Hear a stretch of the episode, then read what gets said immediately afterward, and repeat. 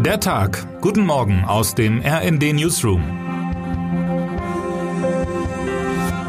Es ist Montag, der 12. September. Wer den militärischen Schaden hat, muss sich um den Spott nicht sorgen. Vor allem, wenn man die Ukraine angegriffen hat. Gerade zeige sich die russische Armee von ihrer besten Seite, höhnt Präsident Volodymyr Zelensky, ihrer Rückseite. Gemeint ist der fluchtartige Rückzug russischer Truppen aus Teilen der Region Charkiw.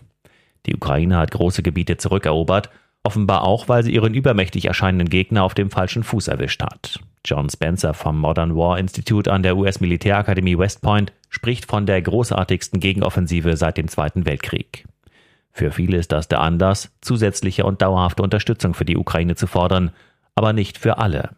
Als unpopuläre Meinung leitete der Berliner Politikwissenschaftler Johannes Fahrweg einen Tweet ein, der gestern eine rege Diskussion auslöste. Russland habe immer noch die Eskalationsdominanz. Soll heißen, Putin habe immer noch Trümpfe in der Hinterhand, um den sinnlosen Krieg gegen die Ukraine zu gewinnen.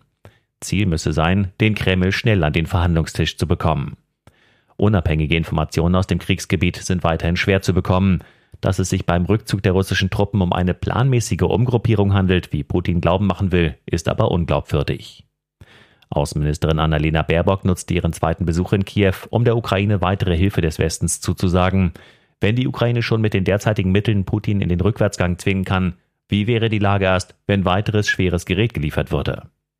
Unser Chefautor Matthias Koch gehört, vorsichtig ausgedrückt, nicht zur Fraktion Fahrweg. Noch nie in ihrer Geschichte hat die russische Armee so ein peinliches Bild abgegeben, kommentiert er. Und zur russischen Tradition gehöre es, Versager wie Putin nicht an der Spitze des Staates zu dulden. Beispiele findet er in der jüngeren Geschichte. Moskaus militärisches Desaster in Afghanistan etwa führte zu nichts Geringerem als dem Zerfall der Sowjetunion und zum Aufstieg von Michael Gorbatschow. Die Hoffnung lebt. Termine des Tages.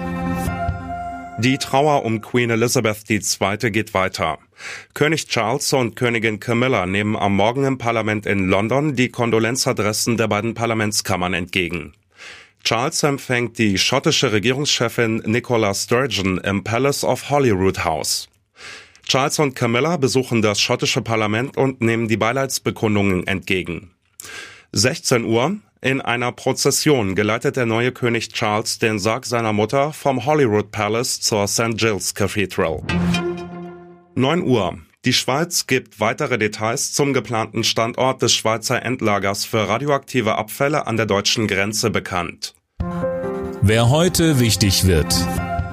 Jair Lapid besucht heute Berlin. Dort trifft der israelische Ministerpräsident auf Frank-Walter Steinmeier, Olaf Scholz und Überlebende des Holocausts.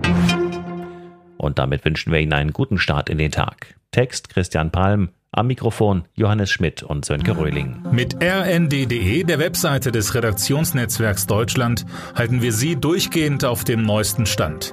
Alle Artikel aus diesem Newsletter finden Sie immer auf rnd.de/der Tag.